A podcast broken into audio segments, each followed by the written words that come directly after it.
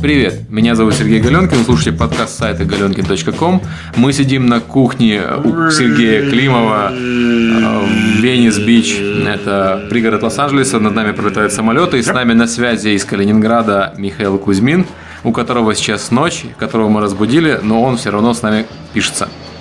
Вот, а вы сейчас слышите самолет, сначала пролетел Климов, а потом настоящий. Мы пишемся из, из Сайгона, на самом деле. Да. Причем из Сайгона 60 Мы поехали на военную базу, чтобы рассказать вам про Call of Duty. Этот выпуск спонсирован э, собакой.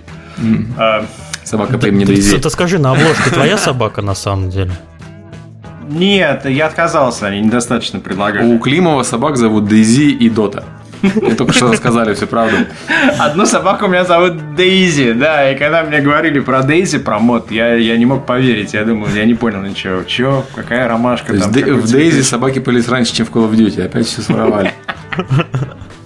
Так, давайте к темам, господа американцы. Я, конечно, понимаю, что у вас еще утреннее настроение. Ну, давайте. Я в час ночи проснулся. У меня веселое настроение. Я в 5 утра в Сиэтле. Серега съездил в Майами и сказал, что там у каждого вообще второго Oculus Rift на пляже. И народ просто сидит во всю головой крутит. Ну, если, скажем так, у каждого второго э, русского, которого я там знаю, Oculus Rift.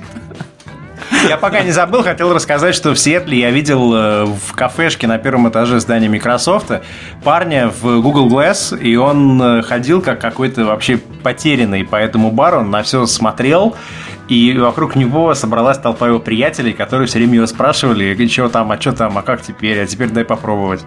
Да, мы себе еще не купили Google Glass. Попытаемся раздобыть в ближайшее время.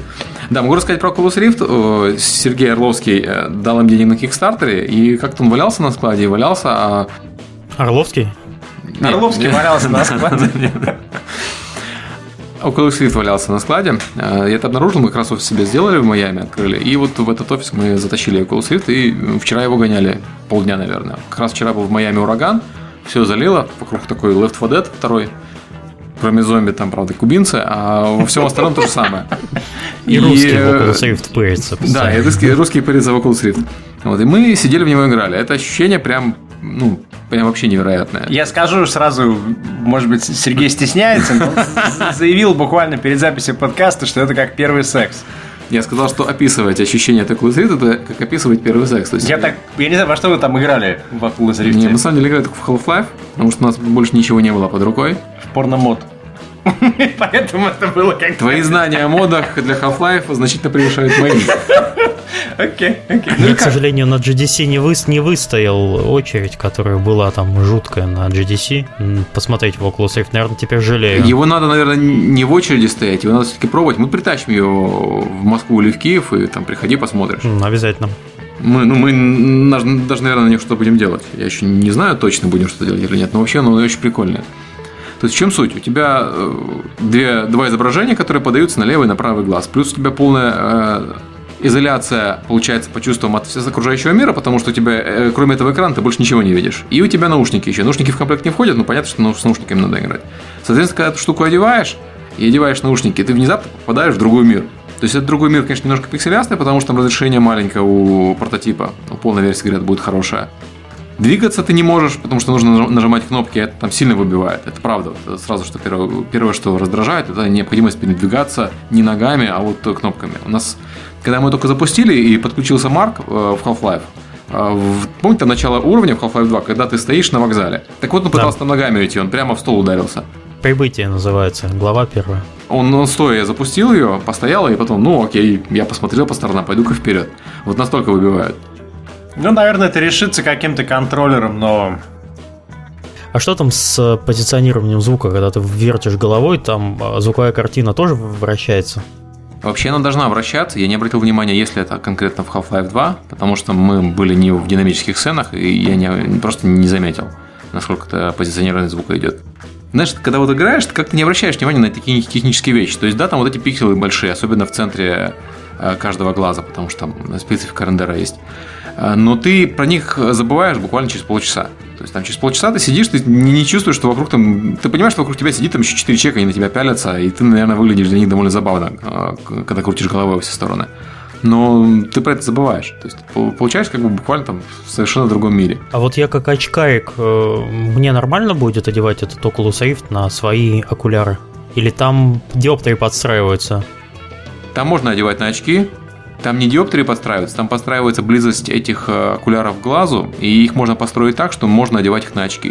То есть я думаю, там, наверное, на, на очки с толстой оправой не оденутся, но такие, как ты носишь, должны. Ну, то есть, если посильнее закрутить, то Oculus Rift может случайно превратиться в контактные линзы.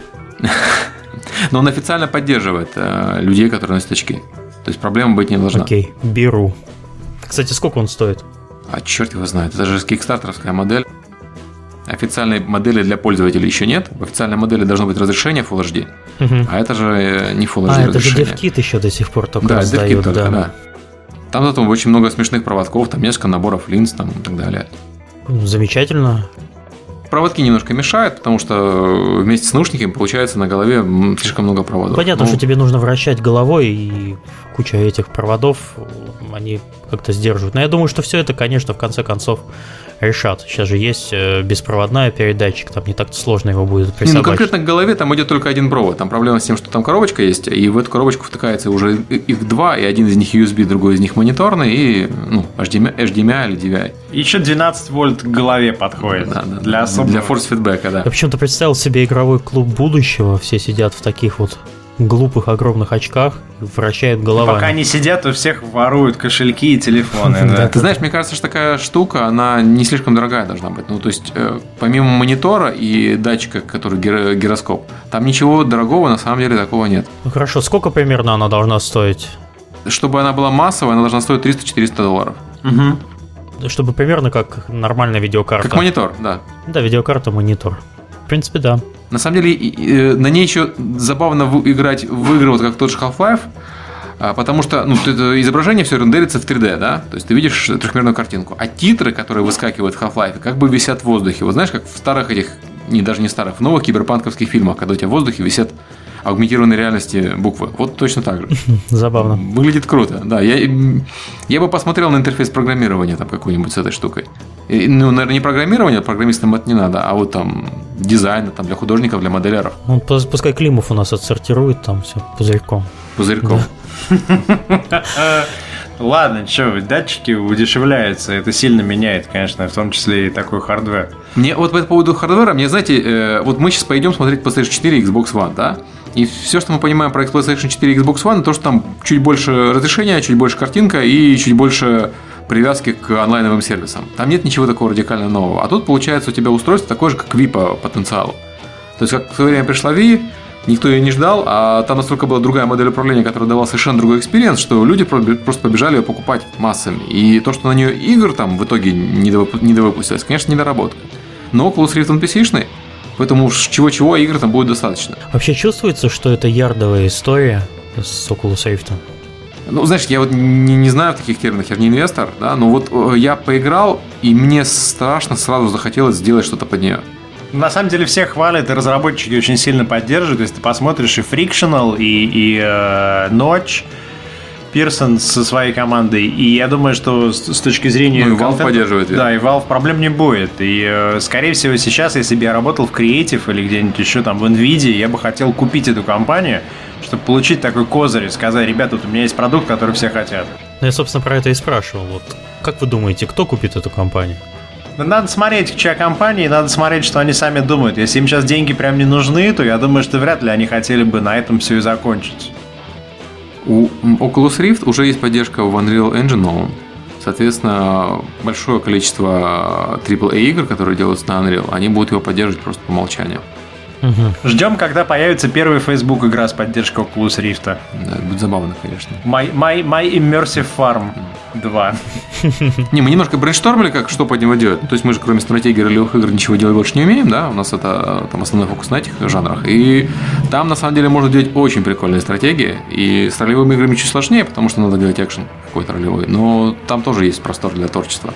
А уж по поводу hidden объектов тех же самых, ну, там, мы, мы смеялись, да. Мы тоже думали про казуалки для Oculus Rift. Hidden Object самое то. Найди, Стоишь, разглядываешь, ищешь. Найди носки, да.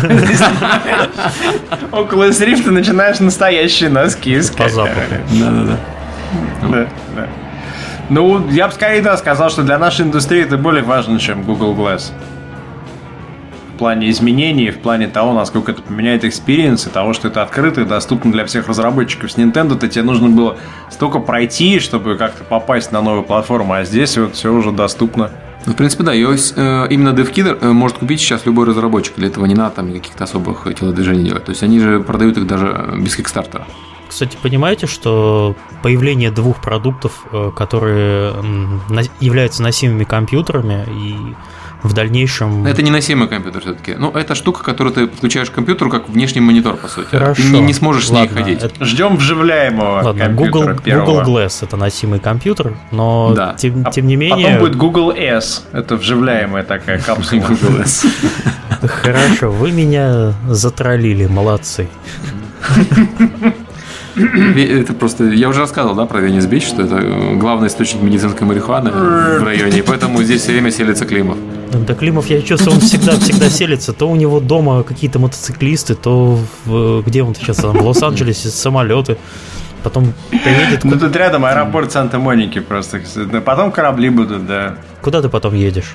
В Бостон, по-моему. Я потом поеду в Нью-Йорк, да, и оттуда поеду в Бостон к нашему юристу. Он заболел, и мы хотим его увидеть и передать ему слова поддержки. Селись около вот. центрального вокзала, я тебя умоляю. А, и я представляю слова поддержки для юриста. Соглашение о поддержке. Ниже подписавшиеся стороны, в дальнейшем именующиеся поддерживающие и поддерживающие. с одной стороны. Не надо ко мне ехать, да, положите мне 500 долларов на карточку. Come on, come on. Ну, ну, что еще вам рассказать? Я вот ездил в Valve, в Сиэтл.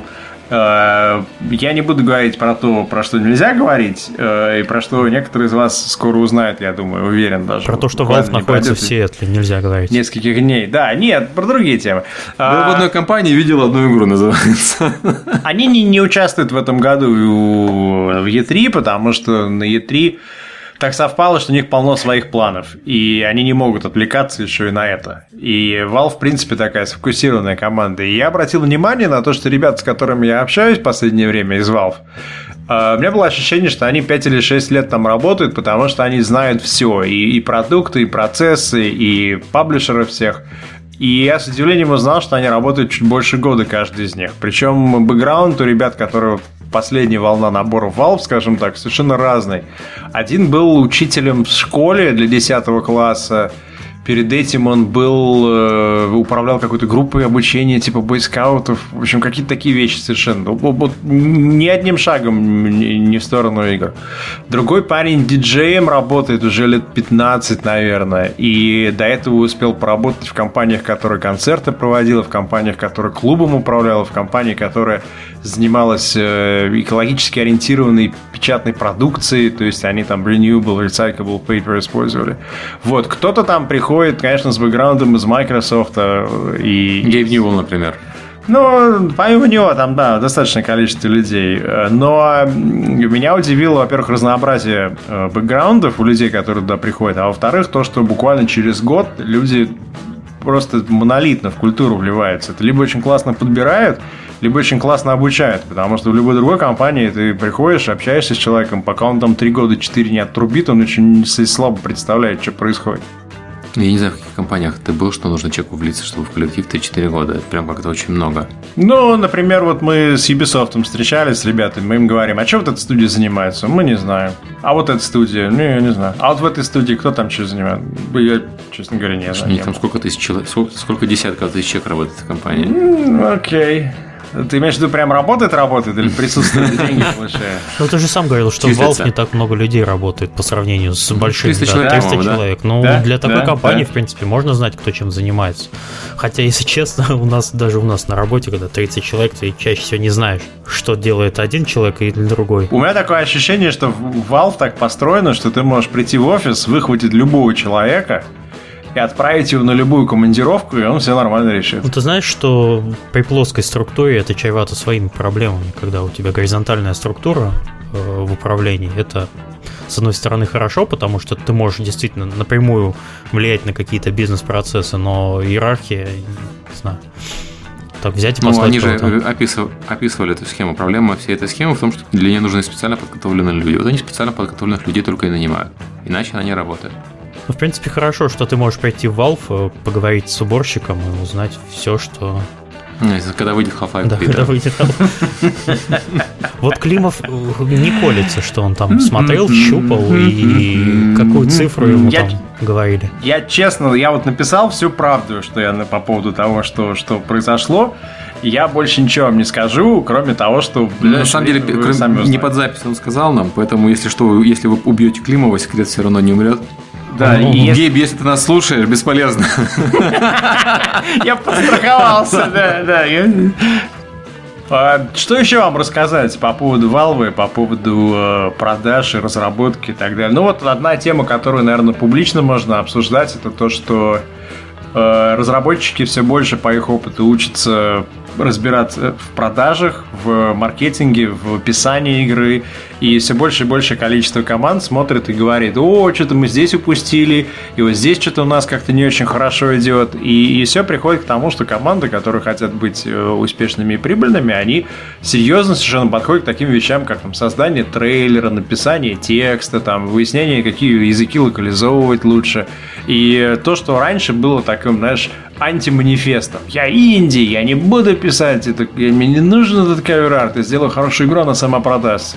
И сейчас они видят э, такую картину, когда разработчики сами к ним приходят и говорят, ой, научите, а расскажи, а вот какой вот есть у вас хороший пример, например, там, ролика. И, то есть это позитивно, это означает, что восполняется та пустота, которая образовалась с уходом издателей. Да, мы наконец-то перешли в мир без издателей, в котором разработчики умеют жить без этих самых издателей. То есть, я, кстати, хочу сказать, что здесь у русских, наверное, преимущество, потому что у нас долбануло в 2008 и когда издатели все посыпались. И поэтому те, кто выжил в российской игровой индустрии, те умеют работать без издателей уже 5 лет. Те, кто не выжил, ну, конечно, тех жалко, но что же делать. А на Западе издателей э, бомбануло, по-моему, только сейчас. Ну, может быть, год назад. Ну да, где-то года два назад, да, да, да. Хотел еще сказать, что было очень приятно, что в- когда мы начали обсуждать э, российско-украинскую разработку, э, практически там несколько человек из Valve сказали на общей встрече, о, да, мы знаем, у вас есть классная команда 4A, и у вас есть классная команда Saber. Мы их вот и тех, и других очень уважаем. И, и это вот вам как бы реальное доказательство, то, что люди из студии известны своими делами. Привет, Андрей. Привет. И Андрей. Кстати, кстати, вот обе студии возглавляются людьми по имени Андрей. Это неспроста. Это, это ин- я бы сказал, вторжение на территорию Сергеев. Маркетинг это, э, или там бизнес, окей, бездев Сергей, разработка Андрей. В принципе, если у тебя есть Сергей или Андрей, это хорошо. Если у тебя есть и Сергей и Андрей, Ну что ты так начнешь э, договориться до того, что у нас в индустрии Иваны появятся. Ну, это уже прям как-то совсем демократично. Сергей Галенкин, расскажи нам про воровство. Я не могу сказать прям что-то сейчас конкретно подробное, но у нас недавно вышел Primal Defenders на Steam. И в бета-версии он требовал постоянный онлайн, потому что мы собирали статистику. А в полной версии мы, как и обещали, мы онлайн отключили, игра полностью может работать в офлайне. Но она все равно стучится в онлайн, чтобы э, записать данные пользователя на, в таблицу рекордов и сохранить на облаке. Ну вы как на нашем Xbox облаке. One работаете. Ну нет, мы все-таки не требуем онлайна в принципе. То есть, если он есть, она стучится, если нет, она работает без него. И у нас обвалился сервер. Как бы не смертельно, потому что игра в офлайне-то работает, но не очень приятно. Обвалился сервер буквально вчера вечером по местному времени, потому что э, нашу игру своровали не абы кто, а известная пиратская группа Reloaded. И, соответственно, к нам пришло такое количество запросов из Китая и из России, именно пиратских. Ну, очевидно, пиратских, потому что мы знаем, сколько мы продали в Россию в Китае, и там не, не совпадают эти числа. Вот, что сервера просто рухнули. Количество какое-то прям невероятное. Я, я сейчас еще не получил э, данные, мне так по прикидкам сказали, что типа 98% пользователей это э, пользователи пиратских копий. Так у вас IP-адреса Вот, ну. есть всех пользователей, да? Нет, мы не записываем IP-адреса. А, зря. А то надо было сделать, как в фильме Джей Молчаливый Рассылочку, в конце, да. По списку летать и всем морду По всему Китаю. Это проще в Китай сразу разбомбить, мне кажется. Не, ну слушай, ну Китай вам будет очень сложно, там же все на лицо одинаковые, вы будете летать. А, этого я бил, по-моему. Подождите. Давайте сверимся. Не, ну мы как бы не паримся по этому поводу. Мы понимали, что когда игра выходит э, в офлайне и когда выходит игра на стиме и за деньги, то ее своруют. Ну, Но я могу сказать, что вот как, как эксперимент, то есть мы сразу говорили, что Primal Defenders это эксперимент, мы запускаем игру, которая сингловая, которая там без микроплатежей, без ничего, и которую мы собираемся дальше поддерживать, которую там уже выходит скоро аддоны. Эксперимент, я бы сказал, скорее удачный. Мгм. То есть э, мы хорошо очень продались на этапе предзаказов, лучше, кстати, чем на этапе вот э, первых продаж, но продаж тоже хорошая. И э, в целом, мне кажется, сингл можно делать, просто главное его делать, вот, понимая, в каком бюджете ты находишься. То есть там делать сингл для PC на уровне там Last of Us, наверное, нельзя. Делать сингл на PC на уровне вот не- небольших проектов вполне можно и вполне будет окупаться. А ставку на планшеты вы не делали? Мы делали на планшеты ставку, мы сделаем ее для планшетов тоже. А, Я думаю, что в августе-сентябре, когда там полностью все допилим, а, доведем до ума, мы же еще Linux обещали версию, мы сначала ее, наверное, сделаем. Мгм. Вот. э, На планшет, естественно, выйдет, и потом, наверное, будет даже на телефоны. И мы сейчас все-таки думаем про PlayStation и про Xbox. Ну, Про Linux вообще большая тема, то есть э, то, что говорит Valve, это то, что нужно рассчитывать на Linux с самого начала и уже разрабатывать игру с прицелом, что ты будешь на этой платформе, и это позволяет какие-то делать оптимальные решения. Я не разработчик, я в этом плане ни Это правда. И на Linux делать сейчас не так сложно. Поэтому лучше делать на Linux, чем потом через несколько лет обнаружить, что вышел Steambox на Linux, и у тебя игра не работает на нем. Сюрприз, сюрприз, да. Ну вот, вот я бы не делал, конечно, на PC, и, там, PC only или PC Mac only, я бы не делал только. Это, у меня- у меня аудитория уже мигрирует вся. Народ сидит в аэропорту и играет на iPad, на планшетах. iPad и планшеты понятно. То есть это, это вообще не вопрос. Если мы посмотрим на вот Deus Ex The Fall анонсированная сейчас, планшетная игра, вышел э, Knights of the Old Republic. Да, Knights of the Old Republic это старая-старая игра, но она нормально, в принципе, играется на планшете. Я сейчас прохожу. То есть планшет превращается в полноценную игровую платформу. Давным-давно он, э, все говорили, что он превратится наконец-то. Вот он наконец-то начал превращаться. В этом году у нас пошли там major релизы. Если мы посмотрим на релизы начала июня, то на планшетах больше, чем на консолях там, или на PC. Ох, ты, кстати, упомянул Deus Ex на планшете. У тебя какое мнение, что продолжение игры, ну, ладно, продолжение, какое-то ответвление э, основной сюжетной линейки делать только на, на iPad? Ну, знаешь, был же Mass Effect инфильтратор на планшетах. Он, правда, был плохой. И меня беспокоит, что, возможно, Deus Ex тоже будет плохой, потому что проблема-то с экшенами на планшетах в первую очередь управление. То есть, ты берешь стратегию и переносишь ее на планшет, или ролевую игру, как тот же Котор, у тебя на планшете ни- никаких проблем с этим нету. Планшет- э, стратегии на планшетах играются лучше, чем на консолях, гораздо. И практически так же, как на PC, а то и лучше. Некоторые играются удобнее. Ну да, вот Там шутер с игры, шутерами например. проблема. А шутер, нормального шутера на планшетах я еще не видел. Все они такие немножко с костылями. То есть более-менее шутер это, наверное, этот House of the Dead портированный, но это световой тир, по сути. Да, да, То есть да. тебе не надо переходить, ты только прицелом управляешь.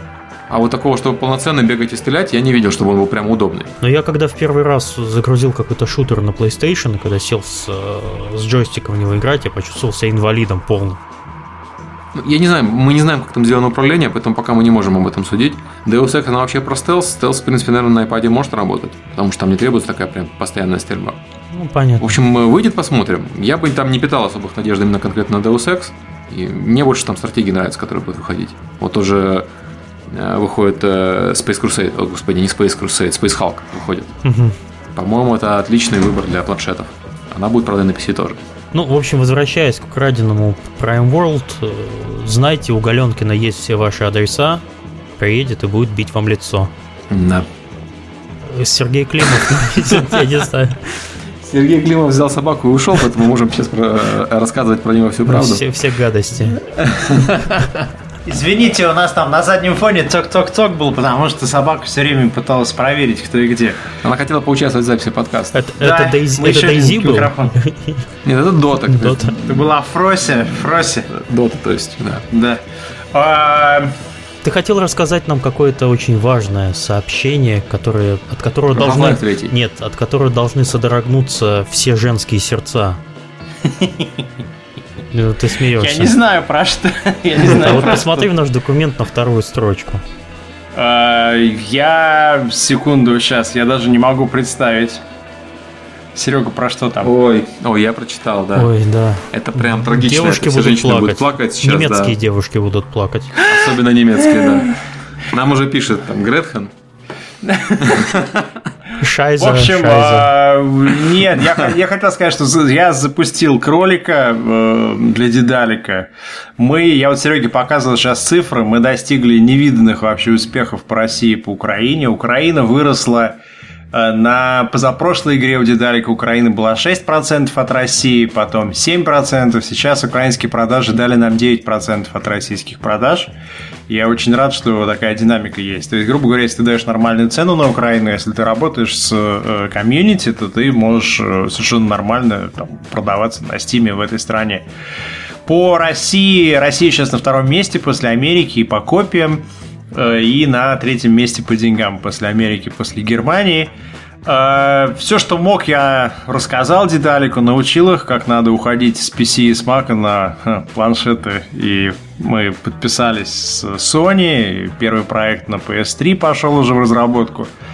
И я считаю, что я свое дело сделал, и с конца июня я из Дедалика ухожу и делаю новую компанию э, и я вам расскажу в июле, чем мы будем заниматься и что и как вообще. Вот. Причем, чтобы никто не догадался, он не называет его в этот раз снова. Да, теперь она со снегом никакого отношения не имеет. Она будет называться анти, антидедалик. Я вам покажу потом в комментариях подкаста, как она называется. Мне нарисовал Ванадиум шикарный логотип. Я хотел бы еще раз передать ему спасибо и сказать, что если вы делаете свою игру или свой проект, вам нужна какая-то графика, обратитесь вот к профессионалу, который вам сделает за разумные деньги и очень классно. И это очень приятно, что такие люди есть. Ванадиум делал нам футболки на Pro спортивные и юмористические. И мы сейчас делаем новый тираж специально для американцев, потому что вот они их захотели, они не захотели стандартное промо. Вот так. И при этом мы ни в каком коммерческом партнерстве с ними не находимся. Хорошо, ладно, ладно но ты же не сказал, чем будет компания заниматься. Все подумали, что она будет заниматься ну. играми, но на самом-то деле ты будешь торговать чем? Пивом. Ты про чипсы нам увлеченно рассказывал, я так думаю, ты заразился этой идеей. Нет, ну что, нет, это будет, это будет связано с играми, безусловно. И, и Чипсы уже... игровые. Есть, есть первый сотрудник у компании, помимо меня. Вот, мы договорились с одним замечательным парнем. Он ко мне переходит с, с 15 июня. И мы где-нибудь, наверное, в июле постараемся уже объявить, открыть там сайт и рассказать, кто мы, что мы и с какими проектами мы работаем. Ну, ну что, молодцы, наверное. Не знаю, посмотрим. Хорошо, давайте тогда после всех этих... Про ядри. Да, после всех этих прелюдий публичных, перейдем к главной теме нашего сегодняшнего выпуска, это к E3. А, а начнем мы с того, что хотелось бы а, рассказать ваше путешествие по E3, начиная с самых э, первых ивентов. И какой был старый формат, и какой сейчас, и во что сейчас превратился E3. Я был на E3 первый раз, по-моему, в 2005 или 2006 году. Это была старая E3, она была такая же, как новая на самом деле. Я был в 97 году, по-моему, первый раз. Это было еще, когда они только-только переехали из Вегаса э, в Л.А. И я помню, что было тогда, не было особо прессы в онлайне, и мы все собирали журналы, везли домой огромные сумки с журналами, Computer Gaming World тогда там был, PC Gamer, в общем, короче, это было самое главное, набраться разные медиа и это было очень громко, очень круто. У Sony был большой лозунг «Go big or go home» на запуске. И, и ты стоял в очереди, там было, не знаю, 50 тысяч человек. Все это было очень крайне громко. Э, я фотографировался с Дюком Юкимом на стенде. В общем, это было прям открытие такое, знаешь, ты попадаешь в мир, где внезапно игры это серьезный бизнес, и, и ты прям видишь их материализуемыми. Вот. А потом они как-то жили, уехали в Атланту на три года из-за чисто коммерческого тупого решения, что после Олимпиады в Атланте был дешевый очень конвеншн-центр, и они решили сэкономить и туда отправились. Это был ад, потому что в Атланте народ э, ловил такси, и таксисты не знали, куда ехать, потому что их туда привезли самих из деревень, и, и, и они первый раз попали вообще в Атланту. Атланта по рейсам очень неудобно, на самом деле. Да, все с пересадками ехали, и, и я понимаю, что это столица Кока-Колы и Delta Airlines, а также CNN, но, в общем, воспоминания у всех не самые. Ярловский как раз недавно общались, он рассказал, как он прилетал э, продавать проект свой первый в Штаты, без мобильных телефонов, без карты, и с э, автомата э, звонил по издателям, чтобы встретиться на выставке. Я также ездил, я помню, в беседы через Балтимор какой-то, в общем, да, истории были. Вот, и E3 была очень большая, огромная, и она дошла до того, что вы, например, THQ тратили на стенд порядка 2 миллионов долларов. И понятно, что THQ не самый большой издатель. То есть каждый крупный такой международный издатель вкладывал по несколько миллионов долларов в стенд, в прессу, Sony известна была своими invite-only вечеринками, где были сигары, виски, вообще что хочешь. И были именные только приглашения, и индустрия билась за право туда влезть. Вот, и все это довело в конце концов выставку до кризиса, потому что очень дорого оказалось. И люди стали думать, окей, я за эти деньги могу игру разработать, зачем мне их тратить на такое представление? И помнишь, сделал вот этот экран такой сферический, да, да, да, да. первый раз прям такое Я, открытие. Они его несколько раз потом делали, кстати. Они его когда уже сделали, они использовали много раз. На самом деле с E3 была вот эта большая проблема с э, невероятными расходами средств, и после этого они сделали E3, которая называлась E3 Media Summit. Она была в Санта-Монике, а не в самом Лос-Анджелесе. Была вообще, на самом деле, как мероприятие, наверное, сильно удобнее, чем э, E3 сейчас. То есть э, у тебя были только встречи, у тебя не было никаких бузбейпсов, не было никаких стендов. Все, что делал, ты ходил по комнатам отелей и общался, смотрел проекты, общался с разработчиками. Проблема была в том, что у них было слишком много этих отелей, в которых она проходила. То есть они вместо того, чтобы снять там один-два отеля, они сняли комнаты в 6-7 отелях. Тебе надо было передвигаться по городу, это было не очень прикольно. Но вот в плане именно э, для прессы это было очень удобно. И я хочу сказать, что вот формат участия наш и э, там Дедалик, я так понимаю, и Лариан в прошлом году, в нынешнем E3, он похож на тот самый E3 Media Summit, когда ты делаешь комнату, в первую очередь, для встречи, для показа игры. И ты не делаешь там какой-то гигантский, гигантское какое-то развлечение, то есть там...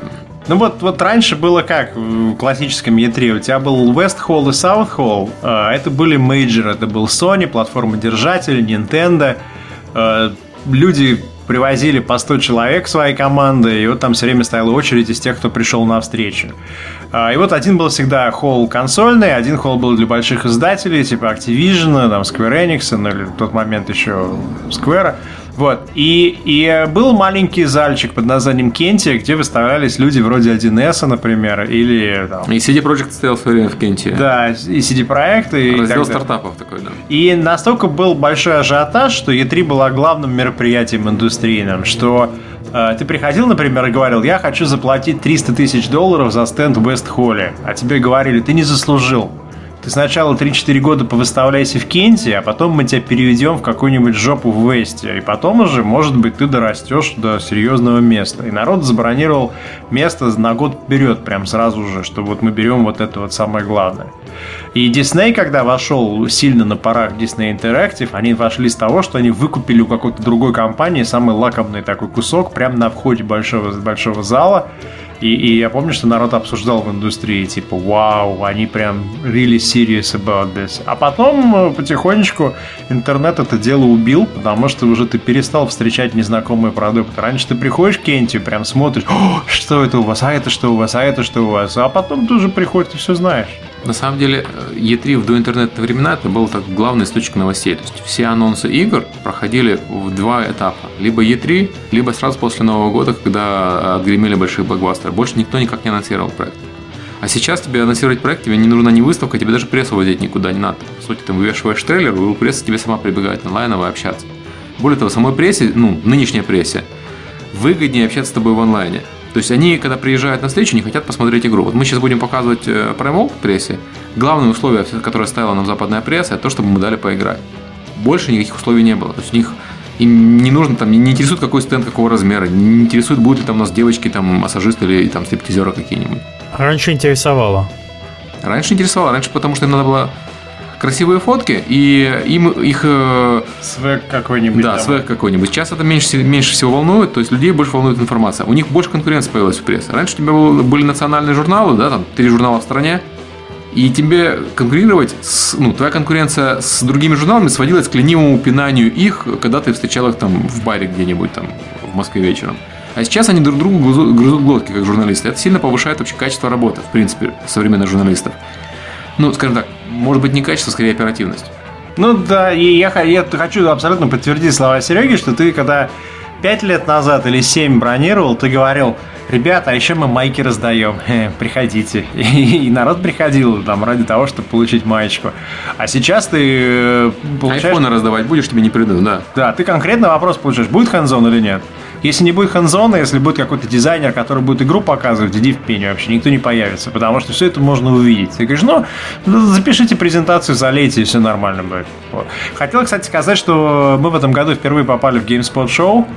И Кстати, тоже. вот. Ты видел, они очень профессионально работают. Я хотел бы сказать, что, наверное, российской медиа можно было бы этому поучиться. Они присылают контракт, релиз-форму, они присылают инструкции, как одеваться, как себя вести, как говорить. В общем, это некий такой факу по поводу того, как сделать так, чтобы твоя презентация прошла максимально Потому что эффективно. у них прямой эфир на сколько миллионов человек сразу, понимаешь? Ну да, да. Это все-таки, по сути, по размерам хороший кабельный канал сейчас. Почему мы вот выступили в этом году с Дедаликом и в прошлом году с Лорианом, и почему это эффективно? У нас сейчас на три дня более 100 встреч с прессой. И как я вот не люблю все эти полеты в Лос-Анджелес, ты тратишь деньги, ты тратишь время, тебя накрывает джетлегом, ты по Лос-Анджелесу мотаешься по пробкам на машине. Но реально на E3 пока еще приходит очень много прессы, которую в других местах ты не поймаешь. Это вот единственный шанс для тебя неких мейджеров выцепить. И э, если ты можешь получить 100 встреч с журналистами, ну извини, ты должен быть, ты должен показывать. При этом сама наша кабинка, она стоит 12 тысяч долларов за 20 квадратных метров. Еще где-то, наверное, 8 тысяч мы заплатим за оборудование, может быть, меньше. Там телевизор тут можно купить на месте потом. В прошлом году мы три телевизора после Лориановской выставки подарили друзьям. Мы купили телевизор здесь тоже, потому что арендовать телевизор получается дороже, чем его купить. Мы купили что-то там три огромных телека по 800 долларов, и потом просто нашли кого-то, кто здесь живет, и осчастливили этих людей, а аренда стоила там полторашку. Но вот, вот там есть дурацкие правила, например, еще старых времен остались, что ты не можешь поднимать сам, э, ты не имеешь права, как выставляющийся, ничего переносить, что нужно нести вдвоем или более. То есть ты можешь один тащить телек, если двое, то ты обязан нанять местного грузчика, он член профсоюза и стоит кучу бабла. А Все всегда алкоголь проносят в чемоданах внутрь, и там потихонечку там раздают и разливают, потому что, чтобы официально поить пивом, ты должен нанять бармена, который стоит штуку в день, и за каждую бутылку Будвайзера с тебя еще возьмут по 5 долларов. Да, там алкоголь это самое жесткое, потому что у тебя, у тебя лицензированный бармен должен быть, а не абы кто. То есть Ну, у нас там в компании есть человек, который работал барменом, но у него лицензия сейчас не продлена, поэтому он не может э, этим заниматься. У нас есть э, в прошлом году, я помню, позапрошлом CDP жаловались, им нужно было убирать э, э, свое выставочное место. Им запретили самим убирать, они должны были нанять женщину из профсоюза, и она за 300 долларов два раза в сутки пришла, 10 минут пометла, веником помела и ушла. В общем, это все, конечно, вот, вот неэффективное. Ради этого E3 прям я вот не люблю за это очень.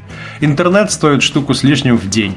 Понятно, что никто не берет, кроме... Не, надо дешевле сильно. Да? Ну вот в прошлом году я говорил с итальянцами, которые с э, Gameplay Italia, и они заплатили, потому что у них прямая трансляция, они не могут себе позволить какой-то такой 3G или 4G. А так 3G вообще там, ли- все 3G там не берут. работает, бесполезно полагаться на 3G, на 4G, на E3 это первое, что падает, потому что там им пользуется вся, вся выставка. А, Не, мы брали, инт- взяли сейчас интернет, он не очень дорого вышел, ну как не очень дорого, по, не, не штуку, по крайней мере. У нас стенд в два раза больше, обошелся где-то в полтора раза больше, потому что э, сама застройка-то она не такая дорогая, дорогая именно аренда и все вот эти нак- на- накладные расходы. А, По соображениям абсолютно те же самые. То есть мы посчитали, что у нас где-то 100 120 контактов должно быть на этой выставке. И если из этих 120 контактов хотя бы 30% отработает по превью, то мы уже просто откуп- а- а- отбиваемся. Потому что и- и- иначе платить за рекламу было бы дороже всем этим людям. Ну вот есть простое всегда правило, например, вот у тебя есть твоя игра, да, одна у твоей студии, ты приезжаешь, ты говоришь, сколько я получу, какое покрытие получу, и сколько я из-за этого покрытия могу продать лишних копий. И для того, чтобы тебя купить, ну, пускай 30 тысяч долларов на такую выставку, ну, ты должен продать, допустим, там, 3 тысячи, полторы тысячи лишних копий. Ну, конечно же, ты продашь. Если про тебя напишут такие крупные издания, плюс ты поговоришь с испанцами, с итальянцами, там, со всего мира народ приезжает. И пока вот это работает, вот оно так и будет жить. Конкуренты для E3 это GDC, который начинает постепенно отжимать часть трафика, и, безусловно, PAX East и PAX Prime, потому что Я бы PAX сказал, в первую очередь, PAX Prime. паксы, потому что на, Согласен. на ГДЦ, э, ну, мы были на ГДЦ в этот раз, там было очень мало пресс, на самом деле, и они там хотят спикеров, они не хотят игры смотреть.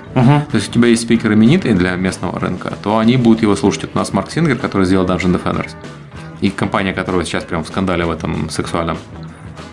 Game Company of House, с которого он ушел.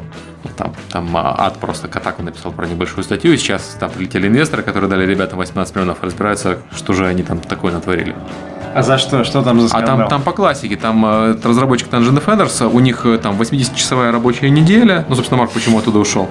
Вот, 80-часовая рабочая неделя, у них там сексизм в полный рост, расизм в полный рост, ну, такая э, культура я когда послушал, я так понял, что там даже в России таких плохих компаний нету, как, как у них. Даже вот, вот эта компания, вот эта вот на обложке с животным, нет? Я не понимаю, о чем ты говоришь. Ну, короче, там, там все плохо. И когда Катаку про это написала, вот, э, подхватил полигон, подхватил деструктоид, подхватили все, и мне, собственно, сказали, что у меня там еще несколько человек знакомых все еще работают, сказали, что вот э, инвесторы прямым рейсом из Нью-Йорка вылетают, и чувака уже уволили, который директор студии. А они сейчас будут разбираться, что там происходит. Вот все про силу пресса. Слушайте, а пока мы совсем далеко не убежали от стоимости и цен, э, нас слушают, скорее всего, люди, им интересно, помимо того, сколько стоит участие в выставке, сколько стоит вообще слетать туда, скажем, из России – и сколько стоит билет на E3, сколько стоит отели, и в принципе... Билет, э, билет бесплатно будет вам, потому что вы должны будете доказать, что вы э, участвуете э, в индустрии, и это, в принципе, а чем доказать? в этом году было не, не так просто. Тебе нужно предоставить выписки различных документов о том, что ты реально игра, работаешь в компании. Тебе нужно предоставить какие-то документы о том, что компания действительно делает игры. Это не так просто. В этот раз у них какая-то дурная, дурной подрядчик этим занимается, но нам получилось. И Сергею тоже. То есть людям из индустрии а, туда проход закрыт вообще? Э, нет, людям из индустрии туда проход бесплатный. Не, людям не, не из индустрии. Из индустрии. Людям не из индустрии туда проход, по-моему, там какая-то жесткая цена, или полторы или две тысячи долларов. 500 долларов, это должен быть старше, чем 18 лет. Да. Ну, короче, там людей из, не из индустрии есть, но они все доказывают, что они из индустрии, потому что они там блогеры. Ну, это так, визитор спас такой вот за 500 долларов. Да, да. Угу. Ну, та отсекающая цена. Угу. Там, так То вот, есть внутрь, перелет внутрь сюда из тебя никуда не пустят, будешь ходить между стендами и радоваться. Нет смысла, короче, так идти. Угу, да. Понятно. И на E3 имеет смысл идти, чтобы встречаться с кем-то.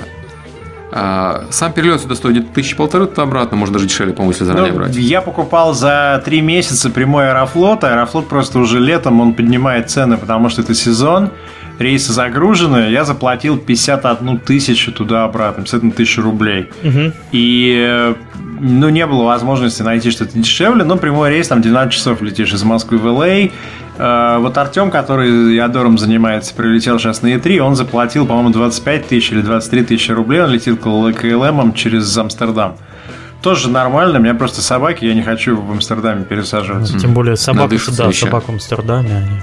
Отели здесь дорогие именно под E3, а, потому что поблизости отелей хотя много возле выставочного центра, но они под E3 взвинчивают цены. То есть надо или жить чуть подальше, или снимать вот дом.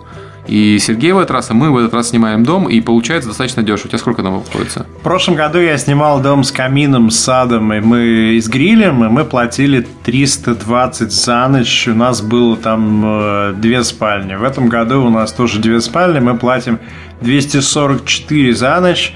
Ну, при том, что нормальная гостиница может стоить там 150, 170, 180. Да, с гостиницы от 150 сразу, а если поблизости, то это 250. Мы снимаем пятикомнатный э, дом с пятью спальнями, и у нас он выходит 450 или 500 долларов в ну, сутки. Ну, то есть вообще... По сути дела, если да. снимать дом, да, с кем-то, то там по сотке на человека тебе это закроет. Но если ты major, чувак, например, из Амазона, то ты снимаешь JW Marriott, прям вот соседнее здание с convention-центром, ты спускаешься вниз позавтракать с Питером Мулинье, и переходишь через дорогу и идешь в конвеншн-центр, твоя компания за это платит 400-500 долларов. Но это очень плохое место, чтобы там жить, потому что вечером там ходить некуда. Нет-нет-нет, Питер Мулине переводит тебя через дорогу. А, да, лично. Да, лично. Мулине там в прошлом году сидел на завтраке, и мимо него шел целый караван людей, которые подходили его за ручку потрясти. А, ну, так прикольно было. Мне когда там было интервью с Гэри, там, по-моему, в 5 утра или что такое, вот именно в том самом Марриоте. Вот, вот, в общем, вот так вот поступают крупные компании. То есть понятно, что мы по сравнению с ними инди, потому что мы считаем деньги. А там мы говорим про компании, которые не считают деньги на такие ну, мероприятия. Ну, потому мы стоим в конкурс-холле, а не в, в STA, например. Да. Многие не участвуют в этом году из тех компаний, которым не нужно это. То есть, если ты такая компания, что к тебе сама пресса приедет, э, то ну, тебе это не нужно. Например, Ночь выпустил Scrolls, и ему не нужна никакая выставка, потому что все, кто нужно, все крупные газеты, все к нему придут сами. У Valve свои планы в этом году, они тоже не едут на E3, потому что им это не нужно. Парадокс в этом году не едет на E3, потому что им просто нечего показывать. Соответственно, ну вот у них другая причина, да, не посещение. Ну, я бы сказал так, мы в прошлом году были на E3, но мы не брали ни стенд, ничего, потому что не чего было показывать, собственно. Съездить все равно нужно, мне кажется. Потому что и парадокс, я думаю, здесь будет. Они просто здесь не будут ничего показывать. Фред не едет, они сказали, что они деньги экономят. Вал в прошлом году тоже здесь были люди, они просто ничего не показывали. В этом году они 100% будут тоже. И, в общем, это возможность провести встречи, там, всех увидеть. Конечно, это для индустрии тоже такой митинг-поинт, потому что как не хочешь, если ты работаешь с кем-то в Германии, там, в Польше, если ты с Австралией работаешь, то у тебя не так много вариантов вообще увидеть этих партнеров и понять, что у них происходит. Это тоже самое касается студий. Если ты какую-то студию себе выбираешь и пытаешься понять, что и как с ней происходит. Вот Андрей Прохоров прилетел из 4A Games, наверняка по поводу своей новой игры. А, он потом зайдет в гости, мы немножко запишем с ним. А, Андрей Ионес прилетел из Сейбера. То есть так, если вспоминать все студии, которые активно работают, все здесь. Ну, просто не все выставляются, это да. А вот, кстати, ну, ты упомянул про то, что Прохоров будет говорить. Расскажи, что ты купил недавно совсем, потому что в, в Твиттере ты про это писала, но не все читают твой Твиттер. Надеюсь. Я купил дом в Сицилии. Нет, нет, нет, нет, нет, про это потом. Это, это, это, это после шоу. Это мы потом никому не показываем. Хорошо. А, я купил диктофон, называется Zoom, я им очень доволен, он называется Zoom H4n, и стоит он в Штатах 269 долларов. В а, России от 500. Вот, с набором всяких прибамбасов, там, карточкой памяти и так далее. А, он позволяет записывать в нормальном качестве, в таком, каком мы привыкли в своем подкасте, на улице, где угодно. Вот после этого подкаста в конце вы услышите небольшое мини-интервью с кстати, тоже Андреем, э, гостем, одним из гостей нашего будущего подкаста. И я на E3 буду ходить и записывать э, такие блиц-интервью с людьми вроде Рагнара, из Red Thread с э, Марчиным и Михалем из CD Проекта. Завтра вот ко мне в гости Гог приедет, с Олегом поговорим, с Гийомом. И я надеюсь, что к следующему выпуску я подготовлю такую мозаику. Вот мы с Серегой договорились, что мы будем периодически людей ловить просто на выставке и с ними общаться на тему того, как они видят индустрию прямо вот конкретно в этот момент. Я записал уже знакомую из Ubisoft. В общем, с помощью этого диктофона мы сможем вам дать прямо вот, вот такой инсайт в то, что реально происходит. Вот до чего технологии дошли. Да, мы стараемся донести прям индустрию в вашу спальню втащить игровую. Не знаю, да, хорошо это или плохо. В спальню входит такой кранк и говорит, что ты тут делаешь? Помидоры ешь? Под одеялом, да. Давайте, наверное, самое хорошее время напомнить, что 29 июня в воскресенье в 3 часа дня в городе... Подождите, это суббота, Сереженька. Пи-пи-пи-пи-пи. 29-го это субботка. Так. White закрывается. 20... Можно даже не вырезать, мне кажется. 29 июня в субботу в городе Санкт-Петербург пройдет, внимание, э, Games Night СПБ. Это очередная неформальная встреча тех, кто работает в индустрии, либо планирует не работать. Э, посвященная продюсированию и производственному процессу в целом. У нас выступят люди из Сейбера, у нас выступят люди из, э, я надеюсь, Wargaming, из Лесты. Э, Серега обещал пригнать под дулом кого-то из Невала. Я не прямо обещал, но я надеюсь, что там люди будут, да. Иначе можете забыть вообще. Невал может забыть про упоминание в этом подкасте. Мы надеемся, что, может быть, кто-то придет из мобильных компаний. Может быть, твои коллеги, Миш, придут? Да, я буду в понедельник звонить, пытаться договориться. То есть на следующей неделе я тоже начну со своей стороны подготовку, приглашение спикеров. Вот. И сколько часов это у нас займет? Часа 3-4? Там в помещении два зала. Мы хотели бы так сделать, что в одном будет идти лекции, а в другом мы будем общаться. И я думал сделать такой формат, где у нас есть два выступления по полчаса, и потом мы делаем брейк на полчаса, и снова два выступления по полчаса от другой компании, и снова перерыв на полчаса. И в зависимости от того, сколько у нас будет спикеров, ну, наверное, может быть, там 4-5 часов это мероприятие mm-hmm. будет идти. Мы не ограничены по времени. Говорят, что очень хороший клуб. Клуб называется Ключ. На станции Маяковская. Мне это ничего не говорит, но я просто говорю для тех, кто в Питере. Поэтому приходите, если вам интересна эта тема. Э, я очень надеюсь, что и, и ты приедешь, Миша, Сергей я, приедет. я сто процентов буду. И вообще, кстати, обратите внимание, что люди, будучи не проживающими в Питере, могут делать удаленно конференцию. За это вообще нам надо памятник поставить. И тем людям, У которые нас есть да, координатор. Максим, Да. я ему благодарен, да. Есть Виталий из Сейбера, и Аня из Сейбера помогает. Э, В общем, давайте попробуем провести хороший такой... Мы ограничены 100 мест в зале, поэтому мы запустим регистрацию на Eventbrite буквально на следующей неделе после E3. И мы, как только первые там 100-120 мест разойдутся, мы, наверное, ее и закроем, чтобы пообщаться плотнее и без толпы. Ну вот как-то так. Ждем еще Сергея Галенкина, на самом деле. Я не могу сказать, что Очень ждем. 100%, но я бы хотел приехать, конечно, да. Тем более Питер. Ему нужно прислать Яндекс денег на билет. Нет, не надо мне прислать Яндекс денег, мне надо прислать Яндекс время на билет. Яндекс. Да, пришлите, пришлите Галенкину. Окей, я перефразирую. Надо жене Галенкину прислать Яндекс денег, а Галенкину Яндекс время. Это, кстати, очень актуальный вопрос, потому что ездить постоянно это, конечно, очень тяжеловато. Ой, Слушайте, я дочку после недели вижу только м, потом по фейстайму. Вспоминаем сразу форей. Вот, что еще хорошего, кроме Games Night в Питере, E3, который на нас сейчас свалится, и э, того, что я ушел из деталей, уйду. Э, и спирателей Defender'ов, Oculus Rift очень круто. Что еще? А можем еще обсудить э, онлайн Xbox One? Интересная ситуация с ним получилась. про то, что он То будет есть, э, подглядывать за тобой в душе. а, ну, это само собой. К нему прикрутят колесики, он будет кататься по квартире, заглядывать в твой холодильник и сказать, ты, ты молока не купил, сейчас я за тебя захожу. Ну, слушай, если у него будут А, колесики, вот. как на этой, на то, что ты в супермаркете берешь такую тележку, он, наверное, Да, будет да, да. как-то кругами кататься, потому что у них всегда одно колесико заедает, и он такой скрипя будет подкрадываться. С ножом гигантским сзади. Как в фильме, как в фильме А. этого Хичкока, по-моему. Ну, с Xbox One, то есть Microsoft прояснила ситуацию. Э, Ситуация такая же плохая, как и предполагалось. То есть э, консоль требует подключения один раз в сутки или один раз в час. Это гостевая консоль. Игры э, можно перепродавать, если разрешит издатель. Можно давать друзьям. Ну, это самая вообще прекрасная ситуация. Игры можно давать друзьям, если разрешит издатель, и если это твой друг не менее 30 дней. То есть я вспоминаю, как я в детстве в деревне дружил с пацанами, и вот меня бабушка такие же условия оставила. То есть кому ты хочешь футбольный мяч дать? А ты его давно знаешь? А ну ну-ка приведи я его на него посмотрю. Вот Правда.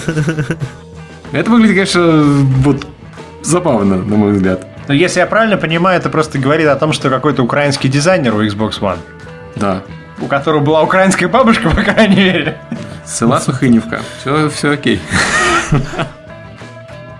Нам- Я, я подозреваю, что следующий этап это когда Xbox будет проверять. Кого ты в друзья добавил? Кого кого? Да он игры не покупает. Он играет только в этот э, Пусть в Call of Duty какой-то. Нет, добавить. плохой тебе друг.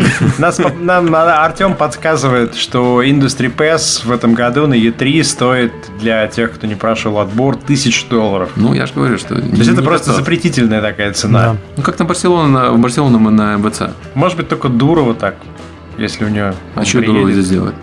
Нет, но я имею в виду, что ему просто будет лень идти куда-нибудь там и получать пэс, он заплатит. Да. Кстати, если у вас есть стенд, вам дают дофига пэсов бесплатных. Нам отвалили 15 штук в этом году. И э, Да, мы наших пиарщиков так протаскиваем местных. Им не, не- не удалось подтвердить свою принадлежность к игровой индустрии. Компания, которая представляет сколько там, 20-30 игровых издателей, да? Они не смогли подтвердить свою принадлежность, поэтому мы протаскиваем их по своей квоте. Это, конечно, А забавно. вообще могли поездочку окупить. А, продавая PS, да. Естественно. еще хотел сказать, что Да. на этой неделе в гости придет ко мне э, Борис Баткин, который выступал на ГРИ, кто помнит, и который консультирует многих сейчас разработчиков. Э, Артем из Naughty Dog должен приехать, и, может быть, Тамара с Вадимом подтянутся, которые были у нас в прошлом подкасте, и мы тоже, наверное, как такие блицы запишем с ними совсем. Это на барбекю, которая, да? Приходи, каждый день хоть приходи, здесь разработчики будут. Да я Полно. на Венес в любом случае смотаюсь. Здесь хорошо, здесь пляж. У Галенкина Здесь столько продают здоровья нет тебе приходить каждый день. Мы думали уже, надо открыть перед началом записи, но посмотрели на часы. Я на самом деле хочу в Горбл сходить, я там еще не забронировал столик. Это то самое место, где чизкейк с салом. В даунтауне Лос-Анджелеса офигенно. А, слушай, вот я, я, я вот это понимаю. И в Украине нет чизкейков с салом. Я не знаю почему, это большой недостаток Украины. Я подозреваю, что настоящая Украина, она здесь, вот там, в даунтауне. Настоящая украинская кухня, по крайней я мере. Я пытаюсь понять, как Серега про это узнал. Он гуглил, что ли? Лос-Анджелес, где купить сало? Про чизкейки с салом мне рассказала француженка египетского происхождения. На самом деле, Миш, просто про это каждый знает украинец на подсознательном уровне. Он приезжает в город и понимает, где да, да, да, да. Встроенный салометр у него. Тут еще мороженое с салом есть, в Бургер Кинге, по-моему. А, окей. Раз, раз, мы, раз мы пошли в такие экскурсии, я хотел сказать, что в аэропорт нас вез таксист по имени Леонид Ейфман, а из аэропорта нас вез таксист по имени Артур Епископосян. Так что ну, можно... Здесь армяне, да. Здесь не, не, зная, не зная английского, можно прекрасно тут ориентироваться. В Майами, боюсь, что в Майами, например, зная английский, можно сложно с трудом ориентироваться. Потому что вот... Э, испанский... Испанский и русский, да, два языка международного общения. Там самая большая концентрация же депутатов Единой России в Майами. Это правда, там очень много депутатских жен. А, они очень сильно палят, потому что они пытаются качать права, а э, права качать не получается. Это страна. Такой видимо, маленький такой ад, да. Да, да для них, да. Да, да, да. То есть, когда вы думаете, что депутаты сбегают из России в Майами, на самом деле это ссылка, считай. Ни на машине не покатаешься на красный там, ни, по, ни права не покачаешь, да. да, да, да. Столик не получишь в ресторане. Да, да, да. да. А что, что еще вам сказать, ребята? Вот E3 наступает, все уже начали встречаться и общаться. Э, мы подведем итоги. Все ждут ревилов, все ждут того, что объявит Microsoft, все ждут того, что объявит... Ты имеешь в виду который фри Microsoft, который объявит? Тихо. Че? Они уже объявили? Еще нет. А почему ты в подкасте говоришь? А я ни, никому ничего не подписывал, и вот... Откуда ты знаешь? Ну так. Вот так вот сейчас. Миш, вырежи, вырежи, а, вырежи название игры, пожалуйста, запикай. Да ладно, но а, тебе что сказали, что ли? Я знаю а. об этом уже год. Ну, как бы я об этом тоже давно знаю, но но они не объявили еще, и мне кажется, это вообще, ну, я не видел вообще нигде, нигде, mm. вот нигде прям не видел. Ну, привет. Че, может, следующую игру Sony объявим? Ладно, не будем. Нам там еще никто, никто не знает эти названия. Миш, я тебя прошу, запикай там вот побольше, пожалуйста, Хорошо, пока обяз... нам не оторвут там Обязательно. Да, давайте закругляться. Да, в момент, когда подкаст выйдет, оно уже, да, Не думаю, когда у них ревил-то будет во вторник. У них в понедельник у них присуха. Microsoft? Да, в понедельник присуха. Ну, по местному времени. А если не объявят? Не факт, что объявят. Да ладно, не объявят. Это такая штука, которая куда не денется. А вы знаете, кто разрабатывает эту игру? Не, я не знаю. Ты его знаешь. Что ли? Да. Охренеть.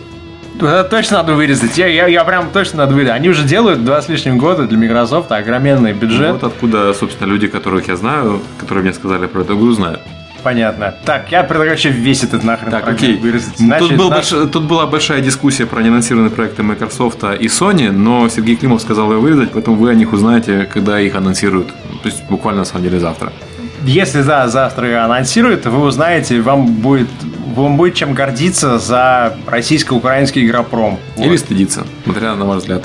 Да, ну я скорее думаю, что гордиться, и я думаю, что это очень круто. Вот. Но да, конечно, мы все это повырезали. Я все-таки попробую спасти запись. Я постараюсь там запикать просто названия, имена, должности, явки, пароли. И учитывая, чтобы хотя бы... Здравствуйте, это подкаст. А ты слышал про который делают... Нет, а кто тебе сказал? А У нас все подкасты про еду. Я думаю, нам можно универсальный подкаст записать таким образом и выкладывать, выкладывать их каждый раз. Миш, ну про говорить будем? Или пока нет? Ладно, давайте закругляться. Да, мы, Нам еще надо смотаться в Best Buy. Да, мы вообще молодцы, потому что для нас э, часовые пояса не помеха мы как эти, как истинные наркоманы, за следующей дозой подкаста приползаем кто-то... Ты сейчас по, по ключевым словам добьешься да, запрета да, на подкаст. Ну, слушайте, у меня уже 11 вечера, у вас 11 утра, да? Я так правильно понял? Час дня. Уже час, час, час дня, дня. Да, ну, да. вообще, Молодцы. Кали... Калининград рулит. Спасибо, что Миша дотерпел, пока мы прилетели. Но мы специально... Серега из Майами прилетел, чтобы подкаст записать. Я из Сиэтла. Слушай, я терпел а... прекрасно. Я пошел на море, выпил литр пива, пришел, поспал. А потом терпел. А потом терпел. Окей, окей. А, так, пока мы не потеряли еще всех подписчиков этого подкаста такими шутками, эм, наверное, хорошо бы сейчас что-нибудь умное процитировать, чтобы остаться на высоте. Господи. Вассал моего вассала, не мой вассал. Тише едешь, дальше будешь. Вот, и на этой ноте подумайте об этом, ребята, подумайте, что это означает. Да. Э, На этом мы с вами, наверное, прощаемся до следующей недели. И в конце, сейчас вы услышите новый формат для нас. Это э, некая затравочка будущего подкаста, и, и это даст вам представление, кого мы ждем. Тизер. Тизер-физер. Да. Попрощайтесь со всеми по-американски. Бай-бай. До свидания. Что, уже все? До свидания. Здоровенький был. Здоровенький. Так, ну все, давайте сейчас следующий да, сразу подкаст, да? Да, да, Давай, да, Серег, давай. обычно. Здравствуй. Прошла еды. Да. Привет, вы Анонсировали подкаст. наконец-то. Да нет, я, я И- просто, я да, просто да. вы- вырежу. То есть все, что запикал, вставлю вот сейчас в эту часть. И все, и не надо ничего писать. У нас две недели выходных. Ну что тебе больше всего на E3 понравилось? Какой стенд запомнился? Да, да, да. Мне на схеме больше всего понравился стенд, на самом деле Sony. А Потому что он знает, «Х». да, да, да. Окей. Потом буквы Большой знак, да, конкурентам. Да. Не знаю, кстати, мы так, э, я так хитро все организовал, что я надеюсь, что все-таки даже успею посмотреть выставку. Потому что у меня там местный продюсер будет про игру рассказывать. Ну, Серега привез всех, свою работу сделал, будет просто ходить пиндалей давать периодически. Ну, я, собственно, тем и занимаюсь, да. Да, ну ладно, Е3 прошла, может, сразу еще следующий запишем. Да, про Gamescom. Про Про Gamescom то же самое, что Типа, E3 Games Night было. прошла. Да, все зашибись. Спасибо, ребята, что всем, кто пришел. Да. Было очень весело. Очень полезно, да. Ну, Где-то сколько? 70 человек где-то пришло, по моим ощущениям. Да, 70 да, 80 да. Ну, Да. Очередь была небольшая, все окей. Про Gamescom Ну, можем хорошо. записать. На Gamescom все равно будет показывать то же самое, что на E3. На Gamescom э, компания не анонсирует... А, ну, может, анонсируем. Не важно, да. Или Да. вот, э, у которого... Компания продюсер- Nintendo опять показала свою Wii U, Microsoft опять показала Xbox One, Sony опять показала PlayStation 4, ну, без сюрпризов, короче, да, как обычно. PAX еще есть. Кстати, на PAX могут инди нагрянуть, тут ты не запишешься Я заранее. не, пон- я- я не понимаю, что вообще происходит, поэтому пытаюсь не, не мешать вот этому потоку сознания. Мы нашли зажигалку, на самом деле, Миша. Вы ее Мы вскрыли начали, мы нюхать. пытались дотянуться до зажигалки, наконец мы дотянулись. Все, давайте, прощайте. Всё хорошо. А, Да, всем спасибо, кто дождался. Пока. Пока. Пока.